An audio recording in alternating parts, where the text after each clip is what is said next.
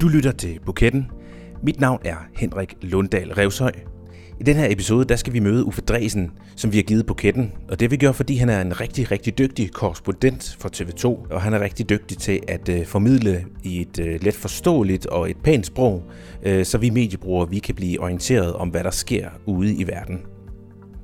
Vi får en øh, god snak med Uffe Dresen på øh, TV2 i Odense, og vi skal blandt andet høre, hvordan man kan blive en god korrespondent. Og så kom vi til at stille ham et spørgsmål, som han ikke er så begejstret for. Ikke fordi at øh, emnet er problematisk, men det er mere typen af spørgsmål. Og han siger efterfølgende, at han håber aldrig nogensinde, at han har stillet folk den type spørgsmål. Men han går med på at svare på det. Og efter at vi har stillet ham det her spørgsmål, så øh, lidt mod traditionen, så, øh, så bryder jeg så lige ind og siger, og oh, det kunne egentlig være interessant at høre, hvad for nogle spørgsmål han selv typisk øh, bruger. Er der nogle ting, som han har gode erfaringer med, eller nogle dybere spørgsmål, ham, som han slet ikke bruger. Jeg beklager, at der er lidt dårlig lyd, men det er... Øh, det var ikke meningen, at jeg skulle være med i optagelsen, men øh, nu synes jeg lige, det her det gjorde mig lidt nysgerrig, så derfor så stillede jeg ham lige det her spørgsmål. Og øh, så skal vi også høre om en, øh, en irriterende ting, man støder på, hvis man er korrespondent i Tyskland. Folk de har nemlig ret til deres eget billede, og det kan give utrolig meget bøvl, fordi at øh, folk de går meget op i, at øh, de har den her ret over billedet, og det kan blive rigtig, rigtig svært at øh, navigere i som korrespondent. Det var Michael Arndt Larsen, der lavede interviewet, og jeg stod for optagelsen. Og nu vil jeg give ordet til Uffe Dresen, det første, Michael spurgte om, det var, hvordan man bliver en god korrespondent.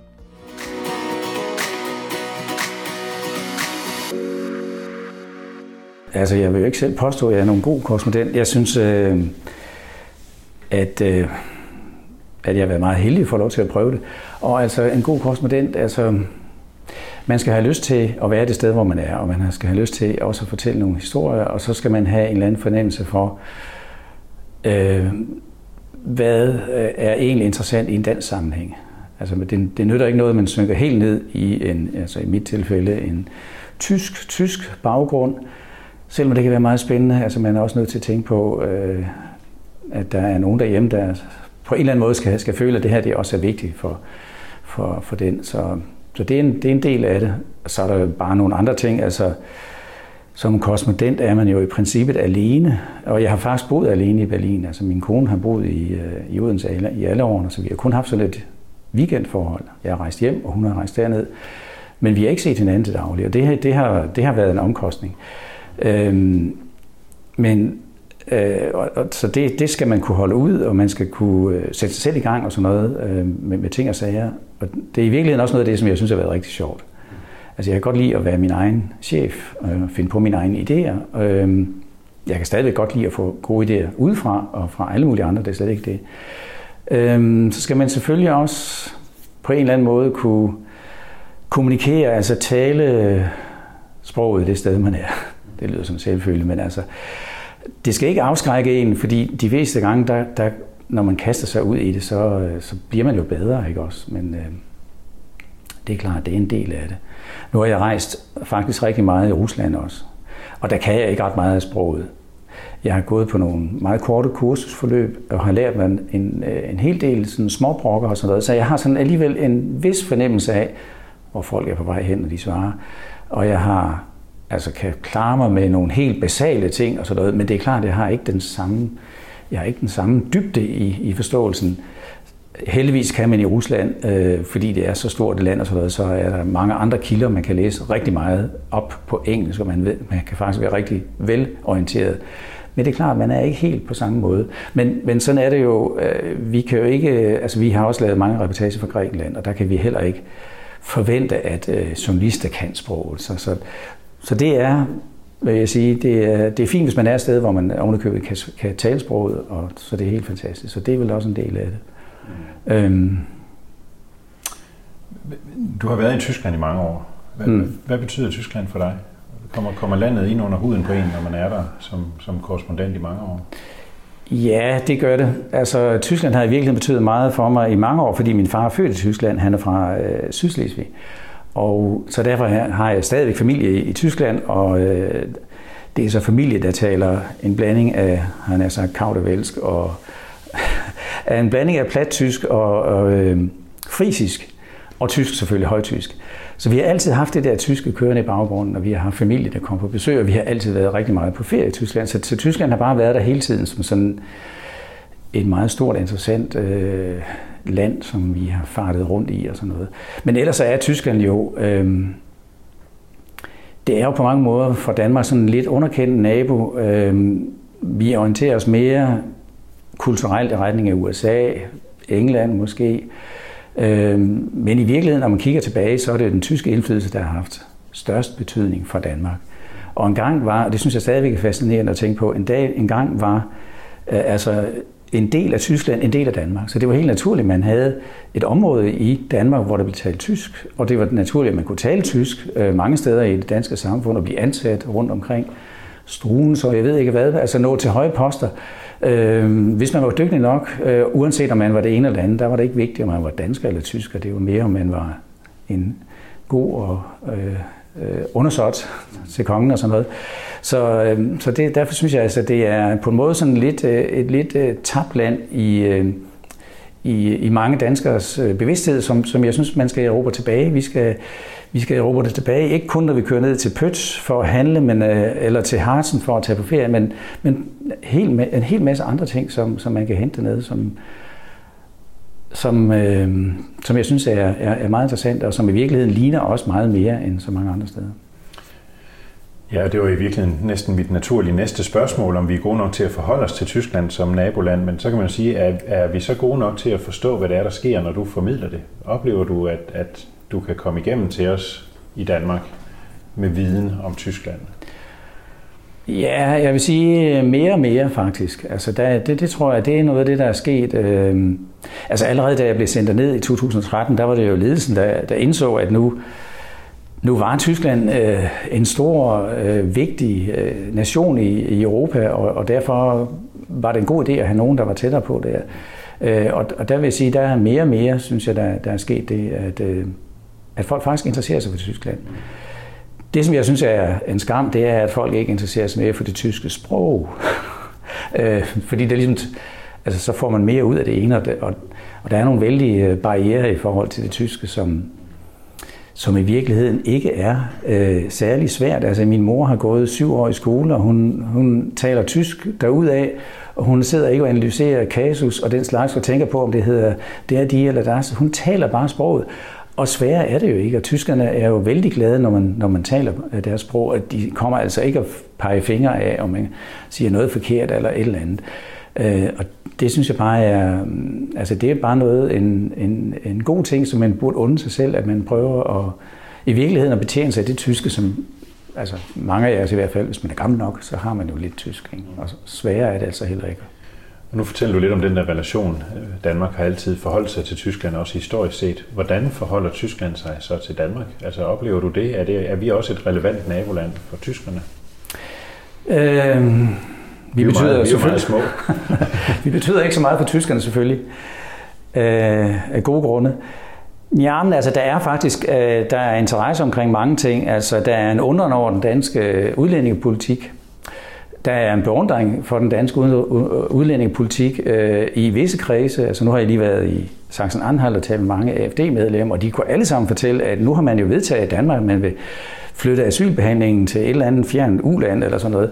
Og det synes jeg var rigtig fint. Så, så der, der er mange, der følger med på det punkt, og der er mange, der undrer sig over, hvad der sker med hensyn til udlændingepolitik og tonen og den måde, man behandler det på i Tyskland, som, som ville være utænkelige i Tyskland. Og jeg siger ikke, at det er forkert, det vi gør, øhm, men altså fra, fra mange tyskers standpunkt, så, så er det meget mærkeligt. Men de, øh, tyskerne, dem der kender øh, og er, er lidt orienteret i forhold til øh, Norden og sådan noget, de elsker jo øh, i virkeligheden, at der ikke er så mange mennesker altså de elsker de danske strande, og det der med, at man kan være et sted, og der ikke er en hel masse larm og ballade og alt muligt.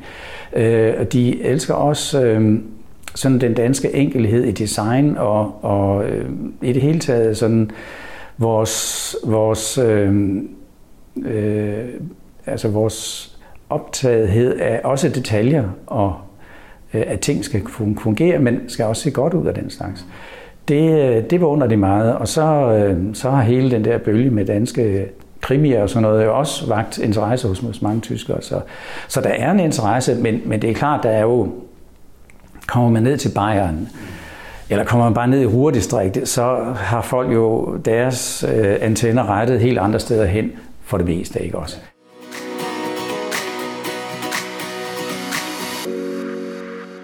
Hvad bliver din næste sådan øh, store planlagte opgave i forhold til at dække Tyskland?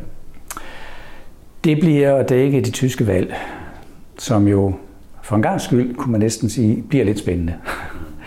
Fordi i mange år har vi været øh, vendet til, at øh, der sad en kansler, en kanslerinde, som man siger på tysk, som øh, med al sandsynlighed ville blive genvalgt, øh, men det gør hun ikke den her gang. Og der, er, der har været så meget øh, opbrud, i hvert fald i meningsmålingerne, at, øh, at mange konstellationer er mulige. Så det vil sige, at vi har sådan en, en ret øh, åben situation, og det er, jo, det er jo fint, og det er jo dejligt at kunne fortælle, at vi faktisk ikke ved, om den næste formandskansler bliver en kvinde og er grøn, eller øh, konservativ, sort, som man siger i Tyskland, uden at det er, sådan, det er ikke nedgørende i den forstand, det er mere sådan signalfarven.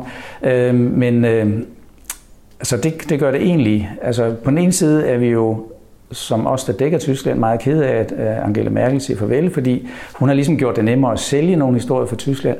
Merkel siger, gør sådan og sådan. Hun var sådan identifikationen identifikation af, af Tyskland. Og det bliver meget sværere nu, men, øh, men altså lige nu i den her fase, hvor, hvor hun går af, og, og tingene er så uh, uforudsigelige, der er det jo fint nok. Ja, det bliver meget spændende. Du arbejder typisk sammen, eller ofte går jeg ud fra sammen med en fotograf. Hvordan er jeres øh, sådan arbejdsfordeling? Kan du prøve at sige lidt om det? Altså en, der står på den ene side af, af, af kameraobjektivet, og en, der står på den anden side. Hvordan, hvordan fungerer jeres samarbejde? Øhm, det fungerer som regel godt. altså det er jo meget tæt, og det er jo... Altså mens jeg har været korrespondent, så er det jo typisk sådan, at man at det er mig, der har øh, arrangeret, udtænkt en eller anden idé. Og nogle af idéerne er jo lidt svære at gøre til fjernsyn. Det kan godt være en vigtig, interessant historie, men det er ikke altid sådan, at lige øh, billedsiden øh, giver sig selv. Øh, så der er man jo nødt til at prøve at snakke sammen og øh, prøve at, at få nogle idéer. Men ellers så er det jo faktisk, altså det er noget, det vil sige, det er noget af det fedeste, der er ved jobbet. Det er, at man arbejder tæt sammen med altid gode, dygtige fotografer, og de er altid glade for at komme afsted. Øh, og så har man det der samarbejde, hvor man ofte sidder i, altså i Tyskland kører vi jo så rigtig meget på motorvej, autobahn, autobahn, øh, men så sidder man der og snakker også om alle mulige andre ting, så man er jo meget tæt sammen, øh, og det synes jeg er meget, meget fint forløb, ikke? Hvor, hvor det er mere, hvis man er hjemme på redaktionen her, så er det jo mere atomiseret, øh, når jeg sidder på daglig, øh, til daglig på udlandstesten, så er der ikke så sidder jeg faktisk og laver det hele selv. Og det bliver, resultatet bliver nogle gange derefter. Øh, men, men, men her har jeg så lov til at arbejde sammen med en, altså en, en fantastisk dygtig fotograf. Ikke? Så det er i virkeligheden en privilegium, og det har jeg, det har jeg påskyndet og værdsat fra altså, hvert eneste øjeblik. Og skulle man nogensinde holde op med det, så er det da noget af det, vi må komme til at savne. Jeg formoder, I har nogle lange arbejdsdage, når I endelig er afsted. Uh ja, altså de er jo lange, øh, fordi, fordi der både er den der transportfaktor, man skal hen til stedet, og man skal måske så et andet eller et tredje sted hen. Øh, og, og man kan altså ikke bare flyve med helikopter, så altså, der, er, der er meget landevej, og der er måske nogle flyvninger og noget et eller andet, andet undervejs. Øh, og så, øh, så skal man også have materialet altså bearbejdet og alt muligt andet, ikke? Så, så den bliver som regel sen inden det er fyreaften. Ja. Hvad, øh, hvad er de tre vigtigste ting, vi skal vide om Tyskland lige nu? Uh, jeg er altid dårlig til at svare på sådan noget med... Øhm, jeg håber aldrig, at jeg har stillet folk det spørgsmål selv. øh, Hvis det altså det, vi skal vide om Tyskland lige nu. Altså, lige nu vil jeg sige, at øh, Tyskland er jo i princippet blevet åbent som ferieland. Og det burde man benytte sig af. Men der er desværre en hulens masse lokale regler, som gør det besværligt. Øh, ikke så meget, at man kan tage til Flensborg, man kan tage til... Øh, øh, altså købe ind øh, uden større besvær, men, men skal man længere ned, så er man nødt til at vide, øh, hvad gælder, hvis man er vaccineret, skal man have en test, osv. osv. Så det er desværre øh, en, en ting, som, som gør det lidt besværligt for øjeblikket. Øh, ellers vil jeg sige, at man skal vide, at, øh, altså i den tyske offentlighed for øjeblikket, der er der meget stor fokus på, øh, på, på klima. Og det her man kunne se i, øh, altså i meningsmålingen for det grønne, nu er de så gået pænt tilbage igen, men, men jeg tror sådan i den, i den offentlige bevidsthed, der er det virkelig et emne, der optager mange. Og, og mange, det kan godt være, at de ikke er parat til at betale prisen, men de i hvert fald, øh, hvis det bliver spurgt, så siger de, at det er vigtigt, og det er vigtigt, at der bliver gjort noget. Så der er en bevidsthed omkring det. Øh, og måske kommer de også til at ofre deres frie fart på autobahnen på et tidspunkt. Det vil holde hårdt, men altså... øhm, og som en tredje ting, altså... Øh, vi har jo snakket meget om Merkel og hendes flygtningepolitik, øh, men det er jo sådan set allerede passé i Tyskland. Altså, den store øh, bølge, der kom på det tidspunkt, det er et overstået kapitel, og det, man, man taler om i Tyskland, det er integrationsproblemer, det er, øhm, hvordan sender man dem hjem, altså også på den danske debat, altså de, de personer, som, som har fået afslag på, på visum og den slags, eller, eller på, på, på opholdstilladelse øh, og asyl. Øhm, så så det, er, det, det er en meget stor debat, men altså Tyskland er jo en nation, som befolkningsmæssigt går tilbage for øjeblikket. Øh, der bliver mange, mange ældre og sådan noget, så det er, sådan ud fra nogle objektive kriterier er det jo et land, der, der burde være glad for en vis indvandring, og det er der faktisk. Altså, det må man sige, det fungerer i mange, mange sammenhænge, altså, og der bliver man der bliver man behageligt overrasket. Altså nu hører jeg til dem, der synes, at det ikke er forfærdeligt, at der er indvandring, og at der kommer andre mennesker med andet udseende. Så, så det ser man faktisk fungerer rigtig mange steder i Tyskland. Så, så det der store emne, som, som øh, også affødte AFD, altså det her meget højere ekstreme parti, øh, det er altså klinget af, og de skal til at finde på nogle nye sager. Og så går Merkel af, øh, og deres hovedslogan var Merkel mus væk. Det har de så fået opnået nu, ikke, ved, ikke på grund af deres indsats, men på grund af hendes egen beslutning. Så, øh, så det er også altså en, en, en ting, som man ikke behøver at sige, det, det kun er at, at det, vi skal interessere os for i Tyskland, men, men det er også et punkt, hvor man hvor jeg faktisk synes, at, øh, at man kan blive lidt inspireret af, hvad der foregår i Tyskland.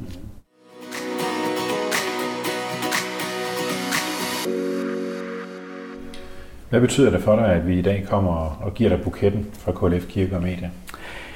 Altså, det betyder da rigtig, rigtig meget. Altså, øhm, øh, det er jo sådan, når man, når man laver fjernsyn, så er det jo væk i den næste øjeblik. Jo, så kan man måske optage noget af det og sådan noget, men, men altså i princippet så står man og taler, og så er det væk i samme øjeblik. Øh, så, så nogle gange så, så har man ikke nogen fornemmelse af, øh, om der er nogen derude, der egentlig har hørt efter, eller har, har øh, øh, altså været øh, tilhører til det, man har gjort, og man ved heller ikke, at man har gjort det godt i virkeligheden. Så det synes jeg, der er rigtig dejligt. Og det er jo altså, altid rart at få en tilskyndelse, og det er, Altså, jeg synes i virkeligheden, det bedste ved den, det er jo, at, øh, at andre kunne lade sig inspirere af det. Altså, der, øh, andre, som har lyst til at tage ud og sådan noget, så kan se, at øh, det er faktisk noget, der bliver sat øh, pris på. Og det, det synes jeg er en god ting. Tak skal du have. Det er ikke så tit, jeg gør det. Må jeg, må, må jeg øh, foreslå et, et, et ekstra spørgsmål? Det må du godt. Ja.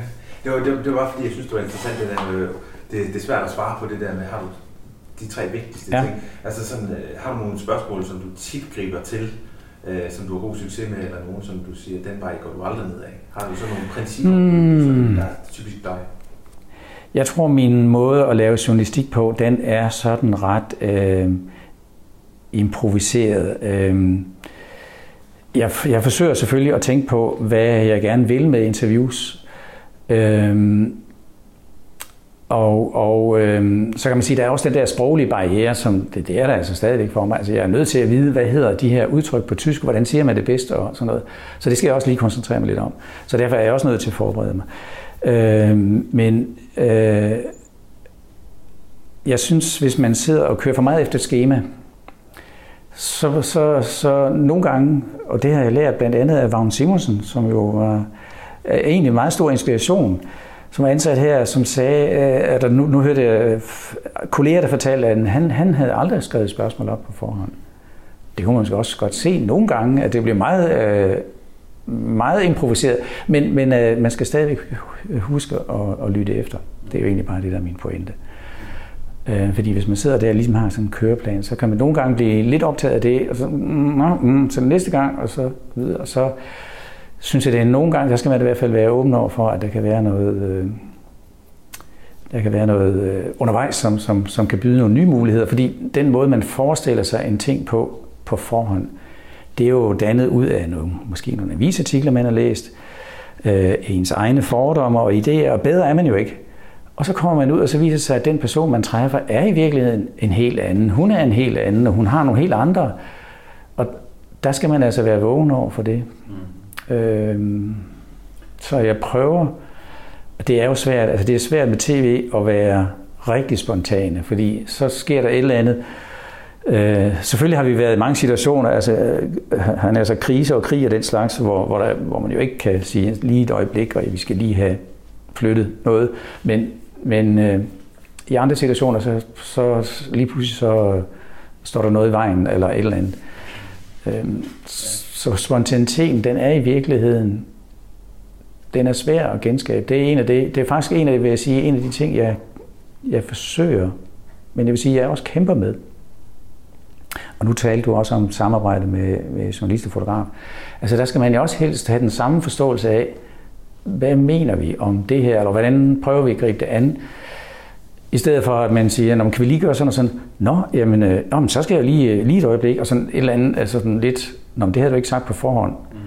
Mm. Øh, nej, men jeg kan heller ikke vide, hvad der sker på forhånd, så vi skal alle være forberedt på. Så den der spontanitet og det der liv, det er altså noget, man skal kæmpe for, synes jeg, i indslagene. Havner I nogle gange i nogle etiske dilemmaer, altså hvor, hvor det I optager, eller det I spørger folk om, kan være svært at, at bruge, eller, eller er, det, er det sjældent, det sker? Altså, det kunne man godt forestille sig, at mennesker pludselig siger noget, hvor man tænker, hold op, vil du virkelig øh, sige det på tv, eller, mm. eller noget tilsvarende, eller er det, ja. er det yderst sjældent? Nej, altså jeg synes ikke, jeg har haft den slags... Øh jeg har, øhm, jeg kæmper lidt imellem, øh, jeg kæmper en gang imellem med en, øh, en udfordring, der hedder, at vi som udgangspunkt ikke vil øh, interviewe anonyme mennesker.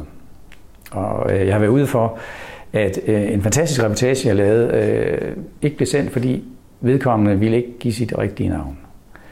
Øh, selvom vi vidste godt, hvem han var, og der var ikke tale om, at han kunne sådan påstå at være en anden. Og det var fordi, vi på det tidspunkt havde fået indført nogle meget strenge regler omkring øh, anonyme altså medvirkende. Og det, det er jo, altså det var sådan, du ved, perioden med Nørrebro, Stenkaster, eller hvad søren det nu er, ikke også? Øhm, øh, så det, det synes jeg egentlig er sådan lidt af min... Men ellers synes jeg ikke, jeg sådan har været i den situation. Men det har måske også noget at gøre med den type historie, man laver, når man er... Altså hvis man er... Hvis man laver gode danske historier, så er der jo mange ting, som er sådan meget tæt på noget familie og børn og den slags. Altså, Ja, jeg tænker også, hvis man står og filmer, lad os sige, flygtninge, der, der flyder i land, øh, som er omkommet, og sådan, der kan være noget etik ja. også, i sådan nogle, ja. hvad er det for noget, vi formidler? Ja, ja altså der, der, der synes jeg egentlig, altså der har jeg egentlig ikke noget problem med det, fordi som udgangspunkt, så viser vi jo ikke døde mennesker. Altså det gør vi bare ikke, og det har vi slet ikke nogen øh, interesse i og sådan noget. Øhm, men jeg synes også, altså nogle gange har jeg oplevet, altså en, jeg kan huske i Berlin en meget latterlig situation, fordi jeg synes også, der er nogle mennesker, der sådan, altså i Tyskland er man i virkeligheden, altså øhm, øhm, der har man nogle regler med, at man har, har ret til sit eget billede. Så det vil sige, hvis jeg står nede på gaden, og filmer hen ad gaden, og der kommer en gående øh, med sin indkøbspose. Og så siger han, Nå, jeg bliver lige filmet der. Så går han lige hen og siger, jeg vil ikke have, at du bruger det der billede. Nå, men du går på offentlig vej. Jeg vil ikke have det. Så er jeg nødt til at slette det. Eller i hvert fald lade være med at bruge det. Og det er jo lidt... Og det er folk jo blevet meget, altså det, det er mange mennesker meget bevidste om. Så du ved, altså selv den, der går derover og går med ryggen til og fører øje på går jo hen og siger, selvom siger, ved du hvad, prøv lige at se. og jeg oplevede det for min, endnu mere latter, jeg står på min altan i Berlin, øh, hvor kameraet er fast monteret, så det går sådan, lidt, skyder hen langs med gaden. Øh, så dem, der står lige nedenunder, dem kan man overhovedet ikke se, så man skal gå 300-400 meter hen ad gaden og over på den modsatte side og stå og hoppe, for at man overhovedet kan være med. Men øh, så var der gang i noget vejarbejde eller noget fortovsarbejde, og så lige så er der en, der råber dernede fra, hvor jeg stod åbenbart og lavede live, for man kan jo se, der er lampe tændt og alt muligt. Så jeg vil ikke med på dit billede. Nej, siger jeg, tag det roligt. Jeg, kan, ikke, jeg vil ikke med på dit billede. Og du ved, det samme, bare roligt. Jeg skal nok lade være med at tage billeder af, at du ikke laver noget så så det, det er faktisk en, øh, en lille irriterende ting, som jeg ikke var klar over, inden jeg sådan begyndte at arbejde rigtig meget i Tyskland. Øh, det kan berede mange problemer. Øh, det er også diskussioner. Typisk, hvis man er i en, i en demonstration, så er der også mange, der så, så vil de ikke, altså nu har det ikke været så svært her, hvor man skulle have mundbind på og sådan noget, men ellers, du ved, så vil de ikke filmes. Og, men øh, der er reglen heldigvis, at selvfølgelig, hvis man demonstrerer, jeg har forsøgt at forklare det til nogle demonstranter, demonstrere, manifestere, det betyder, at man gerne vil vise sig. Så kan du ikke sige bagefter, at jeg vil ikke vises. Så må du, så må du gå væk, ikke også? Altså. Men, øh, Spændende. Ja, det var altså interviewet med Uffe Dresen, TV2's korrespondent, som vi har givet buketten. Har du lyst til at høre flere interviews, så kan du finde dem herinde i vores podcast. Og her i vores podcast, der har vi også en, øh, en række episoder omkring øh, bevidst mediebrug, som vi fokuserer på for at inspirere til, øh, hvordan man kan håndtere det her med, at der er så mange skærme rundt omkring os hele tiden, og hvordan kan vi gøre det øh, bedst muligt, og hvordan kan vi lave nogle gode rammer for det derhjemme. Er du mere til video, så har vi lavet en masse videoer, som du kan se ind på tvklf.dk. Og her har vi også nogle videoer, der inspirerer til, hvordan vi kan forholde os til øh, de mange skærme, som øh, er i de fleste øh, af os øh, liv. Øh, vi har en masse buketvideoer. Vi har for eksempel været ude og møde fotovognen fra TV MidtVest, som også har været med i, i natholdet øh, nogle gange. Vi har et øh, interview med det daværende hold bag radio- og tv-gudstjenesterne. Vi møder Lars Mikkelsen øh, fra tv-serien Herrens Veje. Vi har et interview med øh, prins Joachim, som øh, fortæller om øh, at lave tv-programmet Prins Joachim fortæller. Vi øh, møder Philip Faber, som fortæller om at være dirigent for DR's pigekor, og hvordan hans forhold er til salmer. Og der er mange flere ting, som du kan dykke ned i derinde. Så øh, jeg håber, at du har lyst til at øh, tjekke noget af det ud. Tusind tak, fordi du lyttede med.